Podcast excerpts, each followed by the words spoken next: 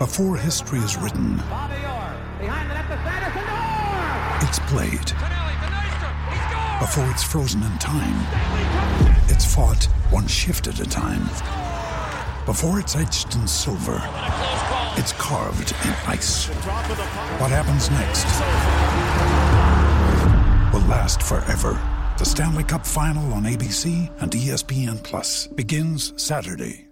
La storia di oggi è quella di una finale europea tra due squadre della classe media dei loro campionati. Il tipo di finale che prometteva la Conference League quando è stata pensata. Nell'unica buona pensata fatta dalla UEFA negli ultimi anni. La coppa dall'estetica derivativa, con un trofeo che sembra lo scheletro di quello dell'Europa League e l'inno che direttamente è lo stesso, si è rivelata ideale per permettere ad altre due tifoserie d'Europa di sperare di poter vincere un trofeo ogni stagione. In un calcio sempre più polarizzato sui soliti nomi, la cosa bella è proprio che a farlo oggi sono due tifoserie che un trofeo europeo l'hanno vinto, ma nel passato remoto, e che da fin troppi anni non arrivavano in una finale europea. La Fiorentina sembra avere un feeling speciale con le competizioni appena nate. Nel 1957 ha giocato la seconda finale della neonata Coppa dei Campioni. L'ha fatto perdendo contro il Real Madrid di Di Stefano. Nel 1961 ha vinto la prima edizione dell'allora Coppa delle Coppe, ora defunta. L'ultima finale europea l'ha giocata 33 anni fa ed è finita malissimo, visto che l'ha perso contro la Juventus, che poi la stessa estate si prenderà anche Roberto Baggio. Curiosamente, anche l'altra finalista, il West Ham, ha come unico trofeo europeo la Coppa delle Coppe. E anche loro l'hanno vinta negli anni 60, nel 1965 per la precisione. L'ultima volta in una finale europea prima di oggi è stato nel 1975, quando perse contro l'Anderlecht di Rensenbrink. Sono due squadre che quindi aspettano da generazioni di poter festeggiare un trofeo europeo. Ed entrambe annoverano due tifoserie molto passionali. Si gioca a Praga, che è un po' la Firenze mitteleuropea, e sono attesi almeno 16.000 tifosi viola. Tra questi purtroppo solo 6.000 potranno entrare allo stadio, vista l'esigua capienza dell'Eden Arena, la casa dello Slavia Praga. Ma anche chi è rimasto a Firenze potrà andare allo stadio. Al Franchi si potrà condividere il tifo seguendo la finale dai maxi schermi. Lì è previsto il tutto esaurito. È mercoledì 7 giugno, io sono Daniele V. Morrone e questo è Ultimi Fuochi, il podcast della galassia di Fenomeno che vi sta accompagnando in questo finale di stagione. Le emozioni sono tantissime. Appena arrivati qui, il primo pensiero è stato quello di ricordare l'inizio del percorso in Olanda e poi altre 14 partite difficili che ci hanno permesso di arrivare qui. Il percorso è stato difficile, siamo cresciuti di partita in partita e siamo orgogliosi di giocarci domani questo trofeo. Ha parlato così in conferenza stampa italiano ieri. La Fiorentina è stata la squadra pazza della Conference League, soprattutto quella straoffensiva, in grado di segnare 36 gol in 14 partite, che con 259 tiri in porta è di gran lunga quella che ne ha registrate di più.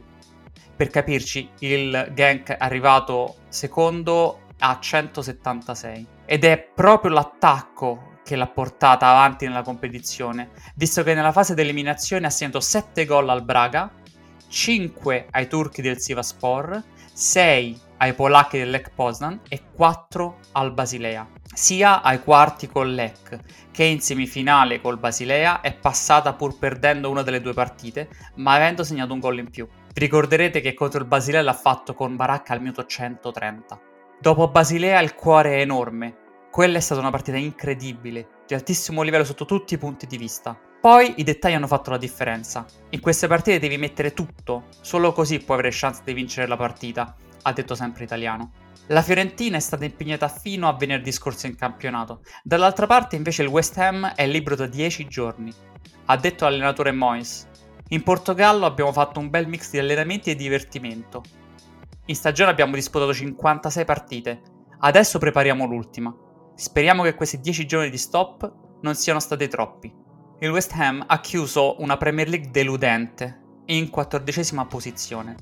Deludente perché nelle ultime due stagioni venivano da un sesto e un settimo posto con Moyes ed è stato semifinalista della scorsa Europa League, dove ha perso poi contro l'Antracht Francoforte, vincitore della Coppa.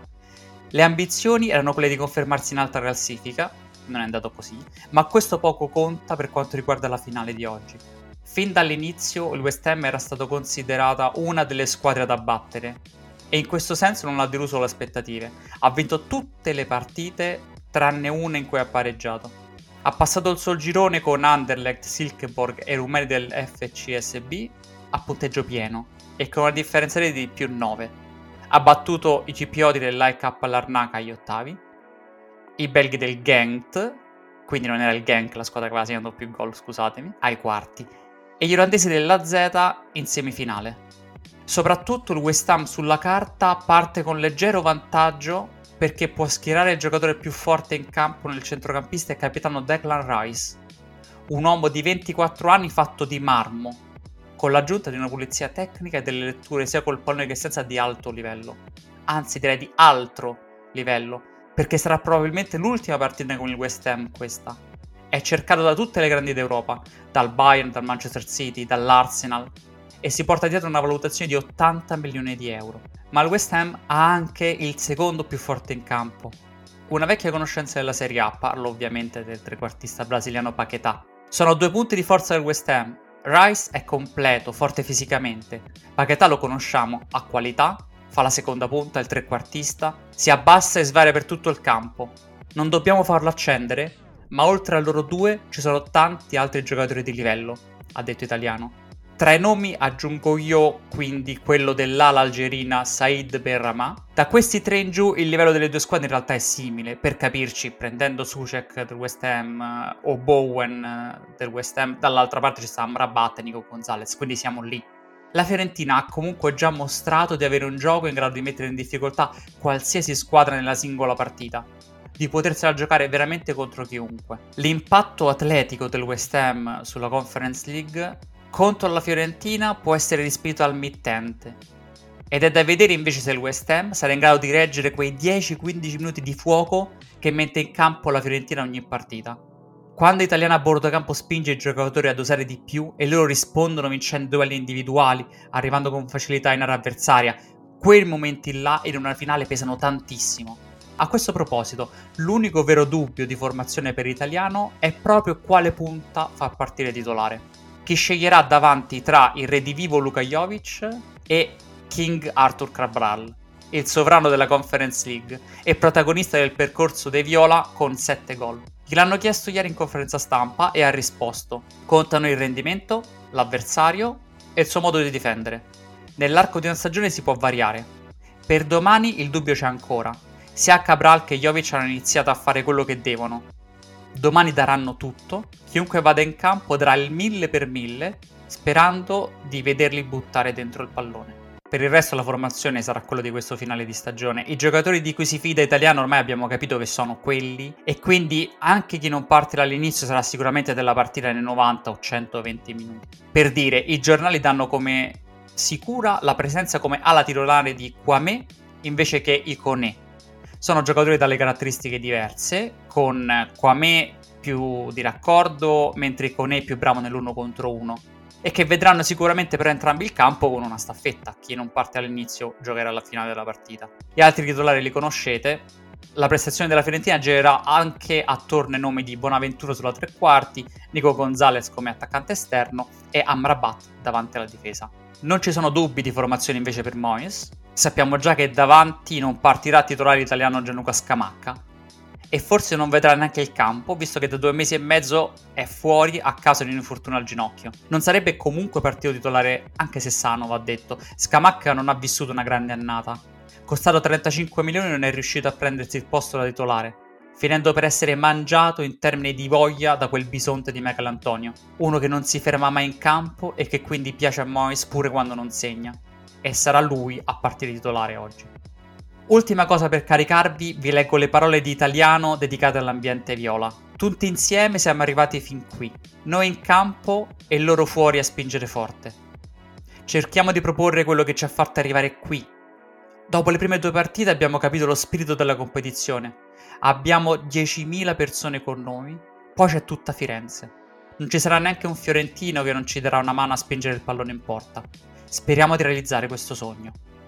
Mi manca solo di ricordarvi che la partita inizia alle 21 e che da circa 45 minuti dopo il fischio finale sarà disponibile la puntata dedicata di Che partita hai visto, il podcast per gli abbonati dell'ultimo uomo in cui tratteremo in modo approfondito la partita. Con questo io vi saluto, ci sentiamo su Ultimi Fuochi domani con Dario Saltari, sempre verso l'ora di pranzo. Ciao!